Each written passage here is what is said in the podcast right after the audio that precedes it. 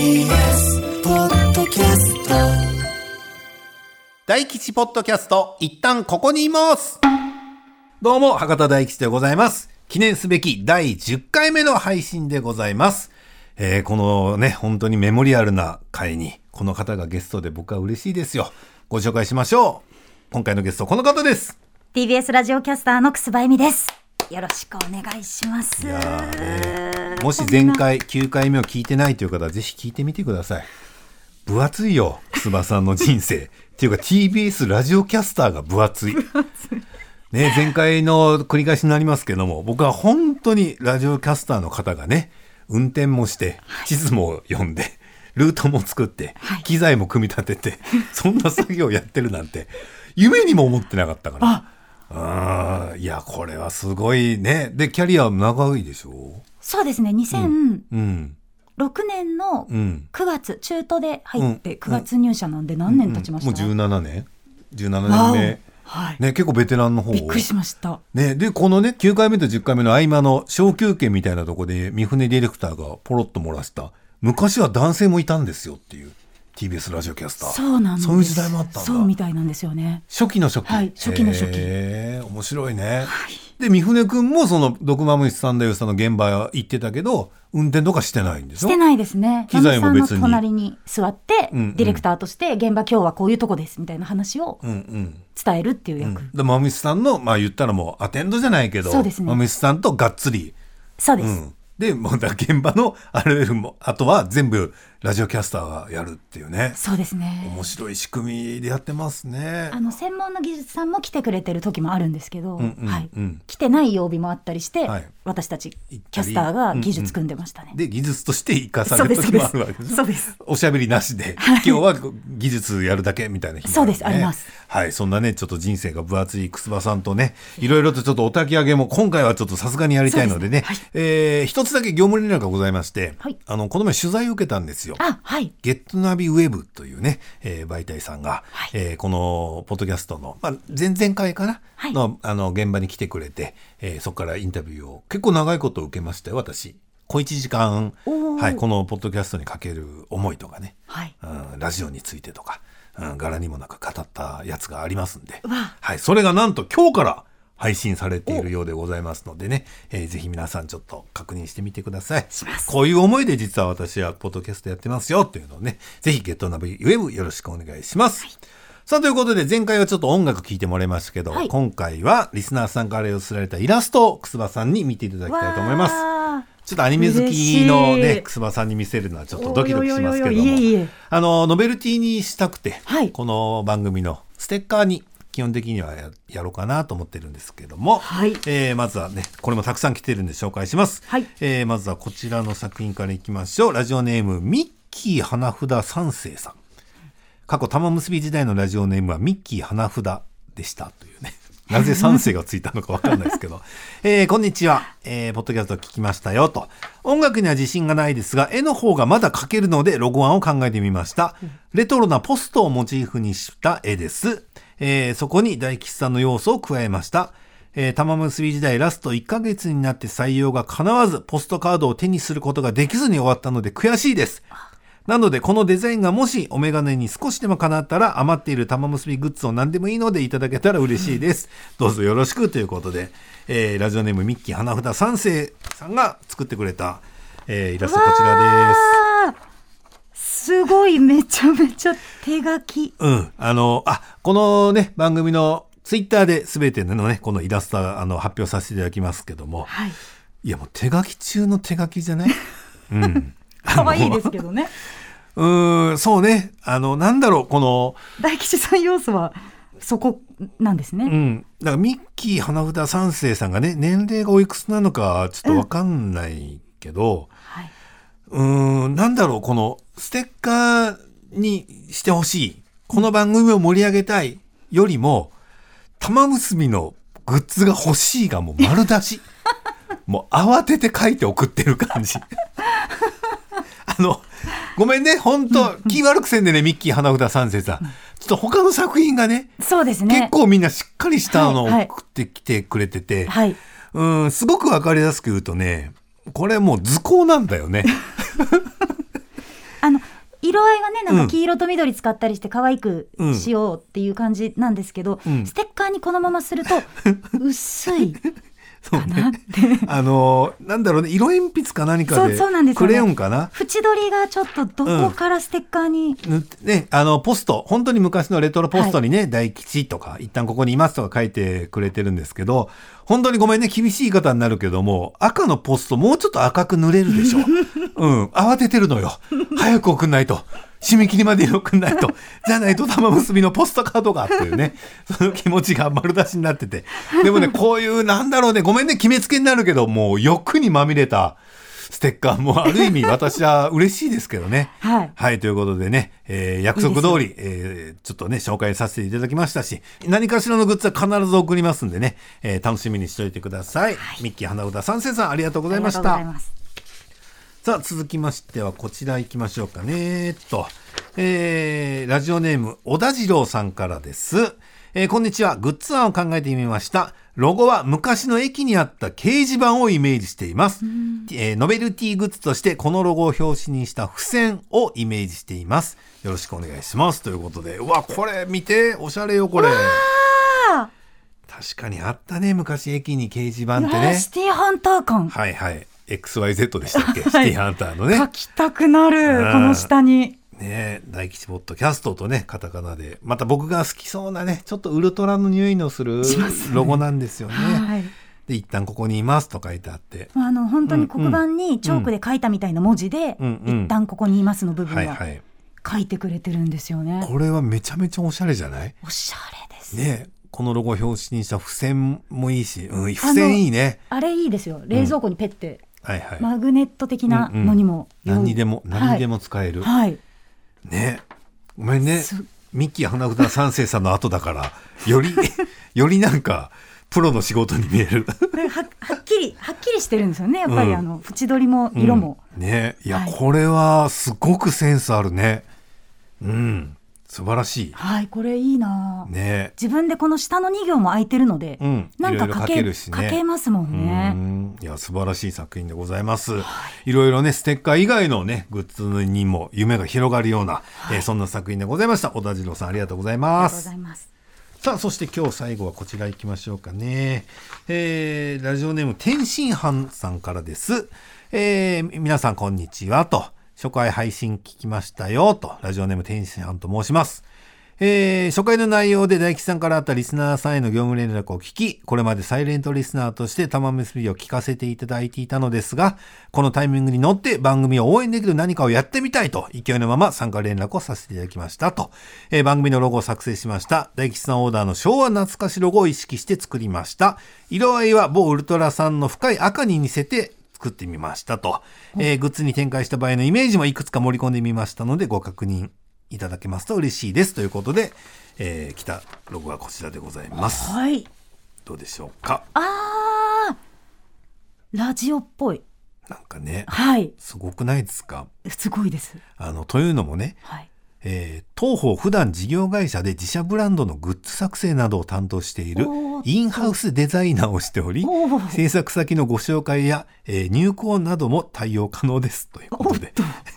プロが聞い。て、だからあのプロが。すごく何にでも使えるでしょ、はいはいこれならっていう感じでやってくれたんですよ。言ったらステッカーにしてもいいし、はい。あれだったらこのねマグカップにもいこうきますね。円形にしてもいけますよっていうような、はい、T シャツにワンポイントとか帽子の真ん中にペッてしたりとかね。何でもいけますね。うん、そういうのをやってくれましたよ天津飯さんが。うん。これは、はい。すぐにでもうん。できちゃう。使い始められちゃう感だってねグッズによっては転写しづらい細かい部分などがあると思うので再度調整することも可能ですよと もうもうやる気満々なのよ。天津飯さん。業者業者さん。だから申し訳ないね。業者さんからいただくのも申し訳ないですけどもね、えーこれも本当にね、素敵なデザインなのでね。えーぜひ皆さんツイッターの方で確認してみてください。天津飯さん、本当に可能性のたくさんある、えーロゴの方ありがとうございます。ありがとうございます。検討させていただきます。ということでね、えーいろんな、本当いろんな種類の、いろんなパターンの、えーテイストの違うね、ロゴデザイン、まだまだたくさん届いておりますので、えータイミングを見計らって紹介していきたいと思います。さあ、それでは配信参りましょう。その前に一発ジングルを入れておきましょう。今日のジングルはこちら、ラジオネーム、大塩平八郎のお味噌汁さんの作ったやつですね。テーマ曲募集ということで音楽センスはありませんが、口笛でジングルを2つ作ってみましたので送ります。こんなしょぼいの送ってくるなよという出来かもしれませんが、少しでもお役に立てればと思い録音しました。皆さんの可能性を信じてということで、それでは聞いてみましょう。今回は、大塩平八郎のお味噌汁さんの作ったジングルから番組スタートです。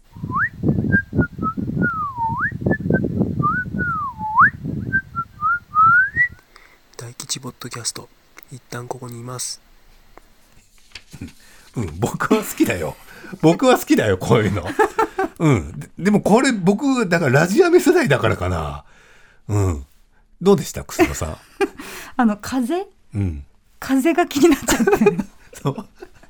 そうそうなんかボーボーフボーそうフあの、昔のね、こういうリスナー投稿のお音楽ものって、こんなんやったの。だいたい鼻息入ってたの。だから、最初聞いた時、懐かしいと思ったの。でも今ってほらね、マイクの性能も上がってるし、皆さんもほら、例えば風防つけるとかマイクにね、ちょっと風よけつけるとかあるし、何よりほら、アプリで編集もできるから、こういうのはもうね、根こそぎ切っていく、はいうん、時代ですけど、これと真っ向勝負ですよ。大塩平八郎のお味噌汁さんが。すごいねえ。ん？もう一パターンある。じゃあもう一パターンも聞いてみようか。せっかくだからね。はいじゃあもう一パターンのジングルもお願いします。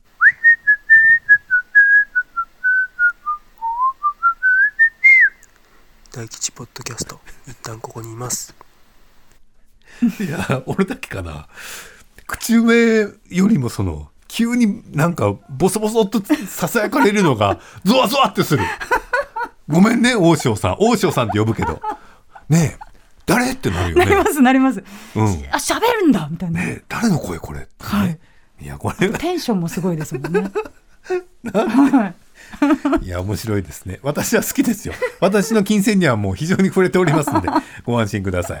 はい、ということでね、えー、大塩平八郎のお味噌汁さん、二つも口笛吹いていただいてありがとうございました。言い遅れましたけども、口笛上手ですよ。そうですねあんな感じで吹けないもんね。はいうん。ほら、ならないんだもんな。私なんかならないんだもん。私もですねいける？草さん。いや口笛久しぶりに吹こうとしたら吹けなくなってる。うん。やっぱ、いるのよ、日々の鍛錬が。はい。え、ってことは大塩さん毎日吹いてんのかな？吹いて いやもう砂付近ですよだとしたら。毎日口笛吹く人なんて島木ジョージさん以来僕はいないと思いますけどね。さあ、えーそういうね TBS ラジオキャスターでね、はい。ご活躍の楠葉さんいろんな現場まむしさんともあったと思いますけど、はい楽しくね放送の方は聞いてましたよ。はいあのまむしさんとねおじいちゃんおばあちゃんとの掛け合いが本当に心温まる、はいそういう番組コーナーでしたけども中にはね大変な現場もあったんでしょ？ありましたねで、まあ、タイトルをつけるとすれば、匂いというお話があるということですけど。はいあのうん。車を運転してキャスターと2人ではい。ペアで行くじゃないですか、うんうんで先方が、うん。あのここに止めてくださいってうんうん言ってくださるとこに車を止めて、うんあのラジオの中継車って結構目立つ、うん、うん。TBS ラジオって書いてあはいはいる中継車なんで、駐車場じゃないところに止めることもあるんですよ、うんうんお店の脇とか。はいはい。でその日のうん現場は個人店さんで、うん。ここに止めてくださいって言われたのが、うん。最近あまり見ないドラえもんに出てきそうな空き地ほう、土管が置いてあるような。うんうん。に止めることになって、うんうんうん朝着いて、うんまむしさんまだ乗ってる状態で止めるじゃないですうん。うか。んうん。でまむしさん降りていただいてディレクターアテンドして、私もさあ運転していったので、うんいざ降りようと思って、うん。降りた瞬間に、ううんん、こ踏んだんですよね。思いっきり。しかもそのあったかいあの制服で行っていてあの制服用のあの何ですかヒールの黒いヒールうのんうん。歩きやすい靴で行ってるんですけど、うんうん。革のあのヒールから感じるぬくもり。裏からも感じるぐらいの よっぽどの出来たてじゃない。そうですそうです、まだいるじゃない。そうです。犯人はそそうなんですよ。の辺に。でもいやこれね言って犬とは思えないぐらいの 立派さで。いやも もうわからないそのう、うんうん。真相はわかんないよ真。相はわからないんですけど、うん。たまにでも見、見たことはあるよ。ありますか？絶対犬じゃないよね、これ。っていうのある時あったよ。ごめんね、汚い話。でもお食事の時間とか、そんなのね、聞いてる人が調整するやつだから、気にせずに行こう。ポッドキャストのこれが良さですよ。ほんほん、ほんでほんで。でも特大ですよねそれを一歩目で行ったんですよ私だからヒールで言うと、そのかかと部分だけじゃなくて、もう、ここです設置、あ、も接地面う、うん。全部で全部で行っちゃったぶにゃりって言ったんですよねおうおうでむににみたいな感じ。そうですむににぶにゃりってなっておう本当あのスローモーションってうん。結構なんか際どい時ってスローになるっていうじゃないですいや、あかったことないけど、交通事故あった時とかね、はいそうです例えばはいそうなるとは聞くけど。踏んだーっていうなんですかね あってうんうん。衝撃があってうん。で私よりもその先に降りてた後輩ちゃんがうん。気づいてうん。「うんこ踏んだ!」みたいになったんですよね。で わ声出しーわーってなって私も一歩目だったんでうん。立ち上がるのもどうしようってなったんですけどでも豆さんもいらっしゃるし。とりあえず立ち上がろうと思って立ち上がって両足ついて でも片足にはいるじゃないですか。うんこさんが。そのままだから一歩歩いてみたらうんこさんも一緒になんですかね。ついてくる。ついてくきたんですよね。どうしようってなってたら、うんそのお店のおじさんがいつもあることなのかものすごい速度でうんやってきて、うん。あでもうんこねみたいな感じでこう 取ってくれたの。取ってくれて突然その。なんですか水バケツ持ってきて「うんうんうんうんはいはい」っつってこう洗ったから私はなすさらるがまま 足裏のうんこを洗ってもらって後輩ちゃんもそれを手伝いながら靴についた。そうですヒールについた。ですっごい匂いがうん。ほっこほこだったのでめちゃくちゃ匂ったんですよその辺中。一日私は結構、うんあの最初がひどかったので、うん洗い落とされた後、うん私はもう麻痺しちゃってるんで鼻バカになってるよね。バカになってるんで、うんうんあ匂わなくなったと思ってるんですけど 多分終始匂ってたはずなんですよね。うんうんだあなるべくその日は豆さんに近寄らないようにして あのあんまり迷惑にならないような働き方をした一日がありました。なんなんそのエピソード。なんなんマジでそれ。靴履き替えたの？靴持ってってないのでうん。現場ずっと。えだからもうほっかほかのムニって踏んで、あんまりこんなん掘り下げるのあれやけどヒールなんてさほら薄いじゃない？はい。だからもう下手したらもう素足につくぐらいのムニにって無二二感でしたね。ギリギリ大丈夫でした。ギリギリもう縁縁のあ口たり。のあたりまでブニョもうリ逆なんか 表面張力みたいな感じで、はいブニョリってきましたけど。でそんだけついたやつをおじさんが持ってきたバケツで水洗いだけ。水洗いだけです。だからあの細かい網目のうんこたちは多分いるので。網目？網目？靴の裏のあのガザギザギザに あの成分は入ったままなので。なのであの本当にだから本当誰だろうって犬飼ってんのかなと思って見回したんですけど見当たらなくて。おー大変やね。いやあなたっていうかななんだよね。一番の謎はそこのお店の人が「はいはいはい」みたいな感じで。そうなんですよ。知ってたかのごとく、ねあのすごかったです。あのあこういうのよくあんのっていうぐらいの対応力だったんですよ。え。おじさん説。おじさんせもしくはマム施設もあるよね そのスピードだとね。そのそのそのほかほかさだとね。そうです。一番最後にこの現場にいたの誰だわ。多分マムシさんだもんね。車降りた早い。何をしてる？何を言ってるんですか？本当にね、まあまあねそんなこんなで いろんな現場をね飛び回るはい。つばさんですけど、はい。大事な仕事でもう一つ交通情報もあはい。お伝えしてたでしょ？そうです。あれも僕いつか聞きたかったんだけどあれどこにいんの？みんな交通情報センターって、そうですよね、あの愛宕署っていう、うん。あの東京タワーにほど近い警察署の中に、うん。あの交通管制センターがありまして、うん。で各ラジオ局のブースが小部屋がちっちゃい小部屋があってその警察署の中からほオンエアしてます。うでそれの担当になったら一日中そこにいるの？そうです。あの TBS だと3交代、3人で1日交代してるので5時間ずつぐらいの勤務なんですけど、うんうん。そのもう5時間は缶詰になって、うんうん。そこから東京中の一般道が、うん。あの電光掲示板みたいに見えるんですよね。その渋滞どこしてるっていうのが、うんうんうん。交差点名とかも出ていて、うんうん。それを見ながら、うん。自分で原稿をえ作っー、て喋ってます。自分で作んの？あれ。そうです。本当10分前ぐらいに、うん。あの道路の状況って毎時変わってるのでうんうんうん、もう直前までギリギリまでなるべくうん。最新の情報を入れたいので、うん。みんなお見せしたいぐらい汚汚ねんですよ字 そ の。もう汚い話は 汚い話はさっきのエピソードで置いてきて。そうそうですね。まあそんだけだかもうら殴り書き自分しか読めないうんような文字をもう編み出して、うん。うわーって書いてうん。1分分の原稿を作ったり40秒の作ったりうん。してます。で東京都内のはうん。警視庁からその目で見えるんですけど、うん。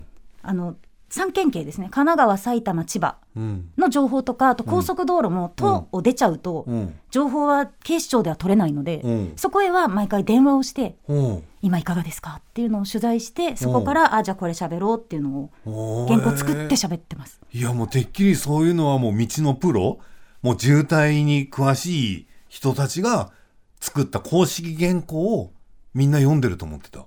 ないんで交通すないんですなので各局ラジオを例えば聞いていただくと、うん、その曲ごとのちょっと色があると言いますか。違うんだ。はい、うん。言い方があって、うん。そのどこどこを先頭にどこどこから渋滞っていう言い方もあれば、うんうん。どこどこまで渋滞っていうなんかうん言い回しも違ったり、事故の詳細とか落下物の詳細を言わない局さんもあって、うーん TBS は全部言いますね。うーん。落下物は何が落ちてたとかも、結構あのリスナーさん一番楽しんでいただけるところなので、うん東京の道路って本当いろんなもの落ちてて、えー、何な例えば何が驚いたやつというかこんなの落ちてるみたいなのありました？犬小屋犬小屋？首都高の4号線の新宿らへんにうん。犬小屋が落ちていて。であのカメラがついてるとこだとうん。私たちブースで切り替えると、へーその現場が見えるんですよ。うんうんうん。見たら本当に犬小屋がビュンビュン走ってる脇にこうえー、昔の漫画に出てきそうな本当にあのザ犬小屋。ザ犬小屋です。赤のペンキで屋根塗ったみたいな。うんうん。外で飼われてるうんうんうんこの家、うんうん。犬なしの犬小屋がポンとポンって落ちてたりと布団とかあとチョコレートをうん積んでたトラックがチョコ全部落としちゃって、おお、真夏でアスファルトで全どけして、いやー。すっごい時間がかかったこともありましたし、うん。最近だと、うん。子猫がうん首都高7号線錦糸町あたりを走ってるって言って通行止めになって。ええでそこも映像見えてたんですけど、うん。まあ、なんかおまわりさんがこう何人かで子猫を。子猫を追いかけ回して、へー。車の下に入っちゃったのか、うん。こうやってもう這いつくばっておまわりさんがうん。キャッチしてうんうん。渋滞は解消してましたけど。そういうのをそのブースの中でこう一個一個確認しながらそうですね。時間がねなある程度の時間決まってるじゃん、はい。何分って1分そうですね。それまでずっとこうね、で終わっちゃうこともあるので直前で。うん、用意してたけど。用意してたけど終わっちゃって、はい、解消しちゃったり。渋滞ってなんかパッて解消する時ない？ありますあります。さっきまでめっちゃ混んでたのに、はい。なんだろう自分の感覚だけどなずーっと渋滞はまっててなんか急に抜ける時にはい。何の渋滞やったんだ時あるの？あはい。工事でもなけりゃ事故でもない。そう。なんなんなんやったこの何何十分っていう時、あれそう。何なの？先頭お前誰っていうのは私もいまだにずっと思っていて、うん、あれは TBS ラジオキャスターでもまだ解明はできてない。解明できてないんですよね、先頭のそいつを見たことがなくて、ね、なんか落下物とかさ分かりやすいのがあればいいんやけど、工事してましたとか原因があることはいいんですけど。こんだけ渋滞してるってことはこれ相当な事故だよとか。はいなんちゅう工事してんのこんな時間にとか、はい。ブツブツブツブツ言いながらスーって抜けるから。そうそうそうそうなんです。何何？そうなんですよ。何やった今の？っていうね、へー。それはもう私かんないんだたちも分かんない。見てみたいです一番最初の車カニズムがあるんだよねあります。渋滞ってね、はい、渋滞学みたいなのを研究されてる先生たちは、うんうんなんか誰が悪いっていうのはないって言うんですよね、うんうんうんみんなが本当に徐々に速度を落とすから詰まってくっていうので、お前が悪いっていう先頭はいないって言うんですけど、うんうんうんどうしてもいる気がしちゃって。そうよね。じゃないと納得できないね。そうなんですよ空撮ししてくれって思っちゃうんですけど、えーいやでもすごい。玉結びの時間帯もやってたよね。はい。よく聞いて。赤井さんに、うん。あの呼びかけていただいて、ん。消防庁の楠葉さんって呼んでいただいたり、うんうんあとあの「こんにちは」っていいお返事いつもしてるんですけど「うんうん。こんばんは」って言われた時に、ううんって詰まってしまって 何かうまい返しができたらよかったのにって、いやもうそこはもうこんばんはでいいね。えーい。や面白いね。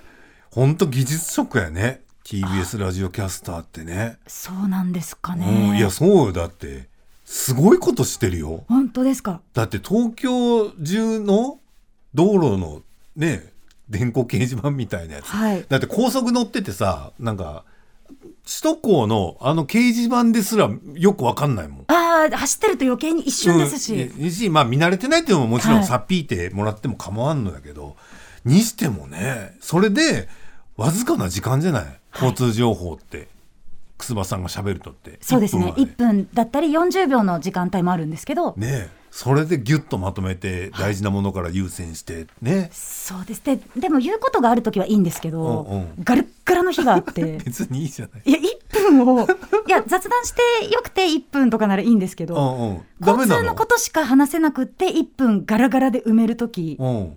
がとても大変で、うん。交通情報担当するとみんな多分性格悪くなっていくと思うんですなよね。なんでなんで？何か規制が起きてくれってこうなんか事故嫌なんですよ。その大きな事故は皆さん起こしてほしくないんですけど、うんうん。なんか落としてってくれとか落下物の一個ぐらいないとなっていう。落下物にはみんなそこにぶつかって事故とか嫌ですけど、うんうん。なんかコロリって落としたらあ規制が出たみたいに、うんうんうん。あじゃあよかった。一言う分ことある。よしみたいになっちゃうのがもう本当性格悪い。何もない時どうしてたの？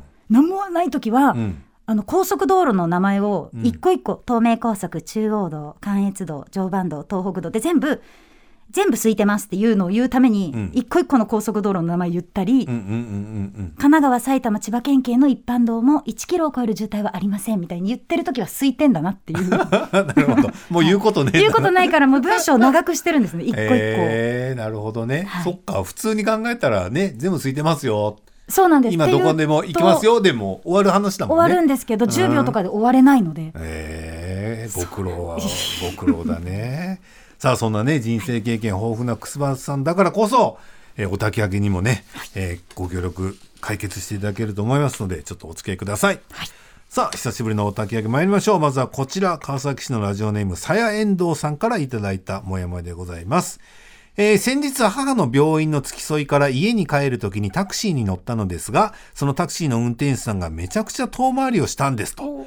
家までは、えー、〇〇バス停の近くなので、バス通りを通ればものの何分かで着くのですが、その運転手さんは変なところで曲がり、細い道をくねくねと行ったので、なんかおかしいなと思って、え、ちょっと、ここどこですかと聞くと、はあ、あのバス停に行くにはここ皆さん通りますよ、とひょうひょうとした感じで言ったのです。しばらく走って、やっと知ってる道に出たので、そこ右、そこ左と言いながらやっと着いたのですが、料金は倍ぐらい取られました。病院帰りのおばあちゃんからぼったくるなんてと思うと、本当に思い出すだけでもモヤモヤしてしまいます。どうかお焚き上げお願いいたします。うーん。これは困ったね。はいうん。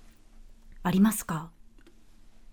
あのーこれは『アメトーーク』なんかでも言ったんですけど、まあ今はねさすがに東京来て17年だから道もね運転するんで僕はなんとなくわかるけど、来たばっかりの時わからないのよね。で例えば TBS ラジオからじゃあお台場のフジテレビまでって言った時に、はいそのタクシー乗ってどう行きましょうって言われるのがもう一番困るのよ。はいだってどう行きましょうもこう行きましょうも知らんから。はいでも、だから、お任せします。いい感じで？みたいなことを言うと、その運転手さんが多分よかると思って、じゃあ何々通って、何々曲がって、何々まっすぐ行って、何々行きます。とか、そう、道の名前とか、交差点の名前言ってくれるんだけど、は一つも知らないから、逆に信用できないのね。僕僕は。はい。堂々とぼったくる宣言されてると思うの。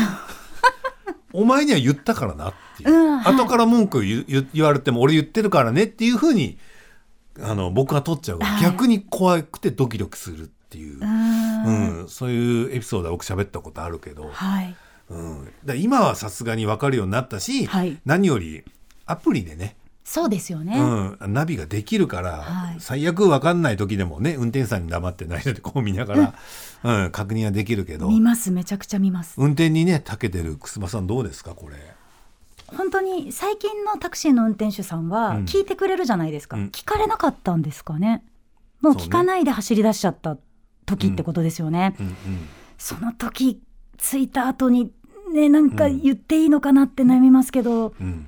私は先に言われた時も、うん。あとあの道詳しくなくてうんうん。ちょっとタクシー運転手になったばっかりなんでっていう人の時とかに、うんうん。この間も仕事で先輩キャスターと乗ったんですけど、タクシーに、うんうんそういう方だったんですよ。うんうんで私たち道知ってるじゃないですか。うんうんうん。なのであじゃあ次の交差点右ででそこから入ってこう行ってくださいみたいに全部言って、うんうんありがとうございましたってすごい言われたんですけど、うんうん降りた瞬間に先輩と、うんこんな女子いないかんね。っていうのを 普通いないかんなっていうのを2人で言っていて、うん。あの本当に何ですかね。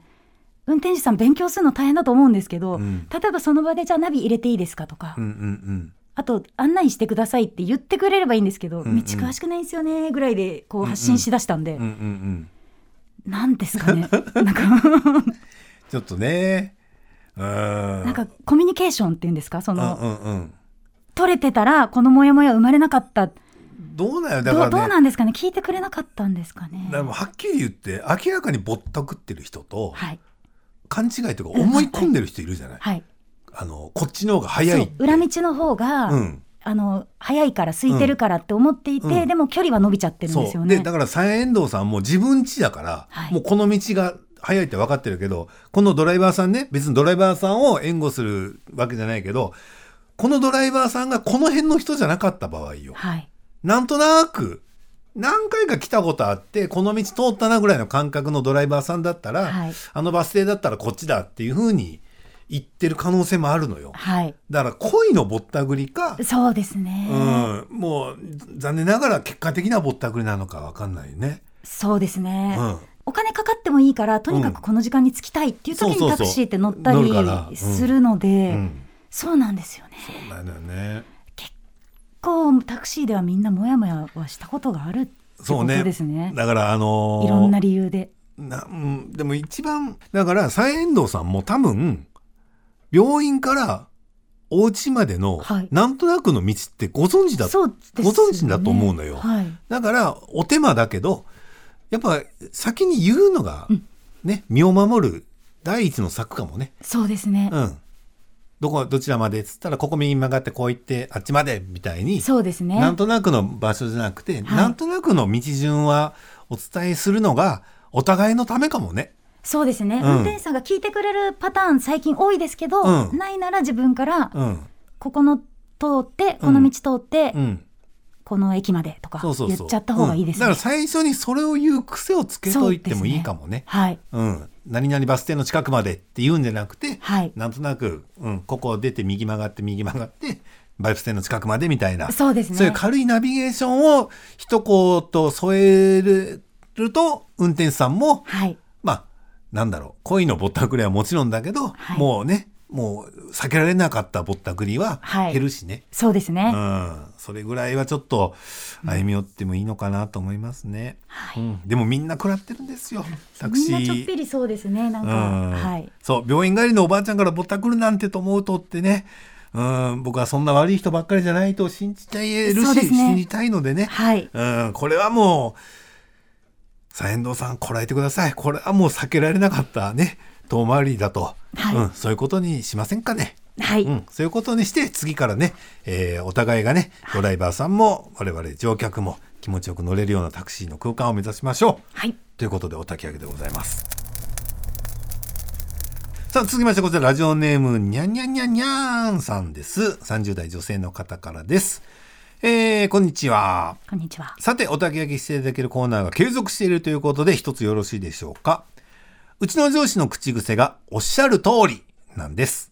私がプラスの意見を言ってもおっしゃる通りと言い、マイナスの意見を言ってもおっしゃる通りと言うんです。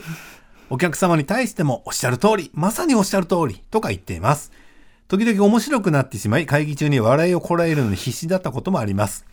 おっしゃる通りなことなんてなかなかないと思うんです。だから非常にモヤモヤするんですよね。うちのおっしゃる通りおじさんに対抗する良いセリフがあったら伝授してくださいという。ちょっとまた毛色の違うモヤモヤだね。はいおっしゃる通り。うんうんうん。もう口癖なんだろうね。はい、うん。きだまあまあ、悪い口癖じゃないよね。そうですねうん、愛の手として、はいうん口癖というか愛の手だね。おっしゃる通りって。うんおっしゃる通り、まあ確かにおっしゃる通りのことなんてあんまないじゃないか。はいうん。今日、この後何か食べます？今日食べます何食べます？おにぎりが食べたいですおにぎり？おにぎりでいいですか？おにぎり、うん。おっしゃる通り。なんか違うな。うまくいかんたな。おっしゃる通りおっしゃる通りうん。どう思います？おっしゃる通りです。うん。おっしゃる通りだけでいけそうだもんね。はい。会話ってね、はいある程度のもの全部いけるよだからまあまあビジネスで使ってらっしゃるんだろうからね、はい。会社とかでね。おっしゃる通りぐらいがいいんだろうけど対抗できるのを伝授すればいいんだよ。ね。はい。このお焚き上げに関しては。おっしゃる通りの対抗馬ですか、うんうん。います。あのね僕結構真似したくなる口癖はね福岡の知り合いのバーのマスターが言うはい。「ですです」っていう この愛の手は便利そうよああうんいる、なんか人生の中で一人は私も出会ってる。ですですで、わ ですですってむ結構無限なんよ。あ、本当だどんな愛の手でも入れられるの？ですですって。深刻な時も。なん確かた楽しい時も、悲しい時も。全部ですです。すごい。あ、じゃあ、おっしゃる通りの後にも、ですです。いける？いけません？いけいる。けそうな気がするけどな。いける。ね、なちょっと待って、おっしゃる通り、ななんでかな。私が、えープラスの意見を言っても、えーマイナスを言っても。このポッドキャストなんですけど、もうちょっと時間を、もうちょっと短くした方がいいと思うんですよ。おっしゃる通り。ですです。大丈夫かな？あんまうまくいかなかったね。ですよね。ですです。ですです。ですです。ですです結構おすすめよ。ですです。いけますね。うん。結構おすすめ。だからバーのマスターだから、はっきり言ってさ、会話があんま聞こえてない時もあるわけじゃない。もう何でもいけるっつって。言ったことあるんだよ。な、なんですかそのですです。ですです。便利ですよ、ですです。とか言って。そこにもくっついちゃってる。うん。ですです。ですです。便利ですよ、ですであすって。ちょっとやってみてほしいですね。ねちょっとですです。僕からですですかな。口癖って本当ね、一回気になりだしたらね、本当。うん。そうですね面。白いよね。玉結びでも何回も言ったけどね、逆にっていう人がいてね、ああ、僕とほぼ同い年かな。逆にっていう。何にでも逆にっていうの。何にでもよ。おはようございますにも逆におはようございますって。ええもう口癖、口癖なんだろうね。うん。愛の手じゃなくて。もう何にでも入れ入れる人がいて。逆にっていう方。私あのあれもありました、思い出した。確かにはいはいはいはい。死ぬほどい言う人いますよね。いるいるいる。確かに確かに。確かにもこれ、いけるよね。はい。うん、おっしゃる通り。おっしゃる、ですですよりおっしゃる通りには確かにの方が会話続いていくっすよね。おっしゃる通り、うん。確かにポッドキャストなんですけど、もうちょっとの時間短くした方がいいと思うんですよ。おっしゃる通り。確かに。おうこっちの方が。いけてます、うん。ポッドキャストなんですけど、もうちょっと時間短くした方がいいと思うんですよ。おっしゃる通り。逆にですね。うん、逆にはピンとこんか。でも俺の知ってる逆におじさんで、逆におじさんって呼んでんだよ。逆にめちゃめちゃ言うから。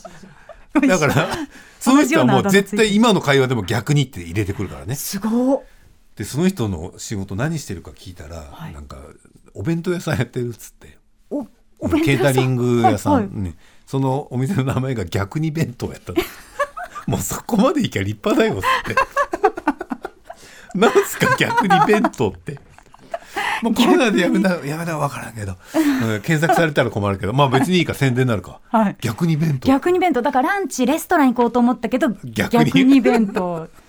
逆に弁当じゃんっていう。すごくない？逆に弁当ね、まあまあね、ごめんなさいね、玉結びで使い古したエピソード喋ってしまいましたけど、えーこのようにですね、えーなんでしょうね、ですですでもそうですし、確かにでもなるほどでも、逆にでもね、こういう新たな口癖を考えるというのも、なかなか楽しいものがありますので、無意識に自分も持ってるかもしれないですね。そうよ。はい。うん。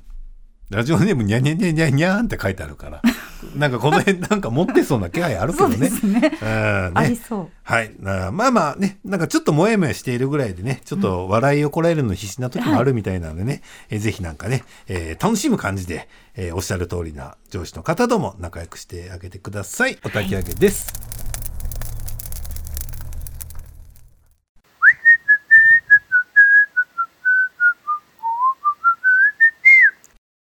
さあ、ということでいかがだったでしょうか？メモリアル大会10回目の配信はこんな感じでございます。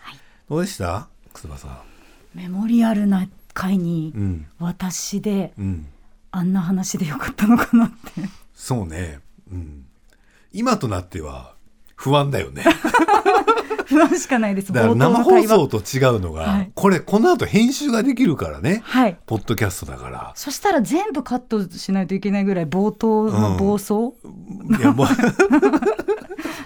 だってねその匂いっていうテーマのお話だったからそのなんだろうなうなぎ屋さんでねいい匂いがすごく漂ってて放送どころじゃなかったですよ。もしくはちょっとなんか悪臭がしてちょっと現場がとかそどっちかだろうなと、でおそらく後者だろうななんか不快な匂いがしたっていうお話なんだろうなと思って記念大会迎えたんです。うんこ踏んだ話と思わないじゃん。でもなんか俺じわじわ面白くなってきたよあの話。だって車運転席から降りて一歩目だからだからまだ座った状態そうです。一歩目だから一ね歩目であったかくて、本当に初めてのスローモーション。あれ？ってなって止まってたら、はい。もう一人の相方さんがが先に車降りてそうです。あれって見て、うんこ踏んでるって言われた。叫ばれたんですよね。ね、だからいやじんじんわりじわじわ面白く 面白い話でしたよ。だからまあねまるまる放送すると思いますけども、うん、まだまだあの楠間さんネタがあると思うんでアニメの話とかさそのはい。テラバイトの話とか、はい。ねそうだ。今今見といた方がいいアニメとかあったら最後言って。教えて。私も最近どっぷりとうん「鬼滅」と「すずめの戸締まり」にはまってしまってたので、うん毎日戸締まりに行ってました映画館に「すすめの戸締まり」という映画作品あったけど、はい。何回も見るの？そうです「すずめ」は17回最後の1週間は最後の戸締まりっていうイベントを打ってたんで映画館が。毎日戸締まりに行って。行って行って。行って行って行き倒して。17回。へえ。でも「鬼滅」は無限列車には77回乗車したので、出たな、多いのよ。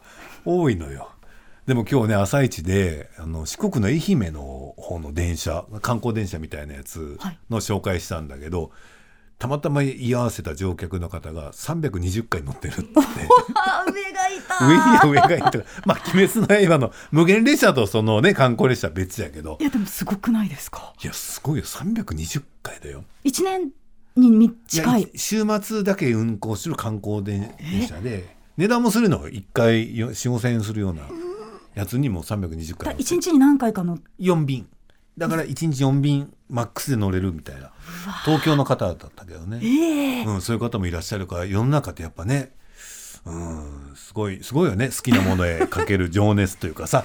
そのあたりの話をさ、楠葉さんとは今回できなかったので、次回また次回というかまたの次の機会またお待ちしておりますありがとうございます。ぜひ来てください。ありがとうございます。ということで10回目の配信はこんな感じでございます。お相手は博多大吉とくすばいみでした。ありがとうございました。ありがとうございました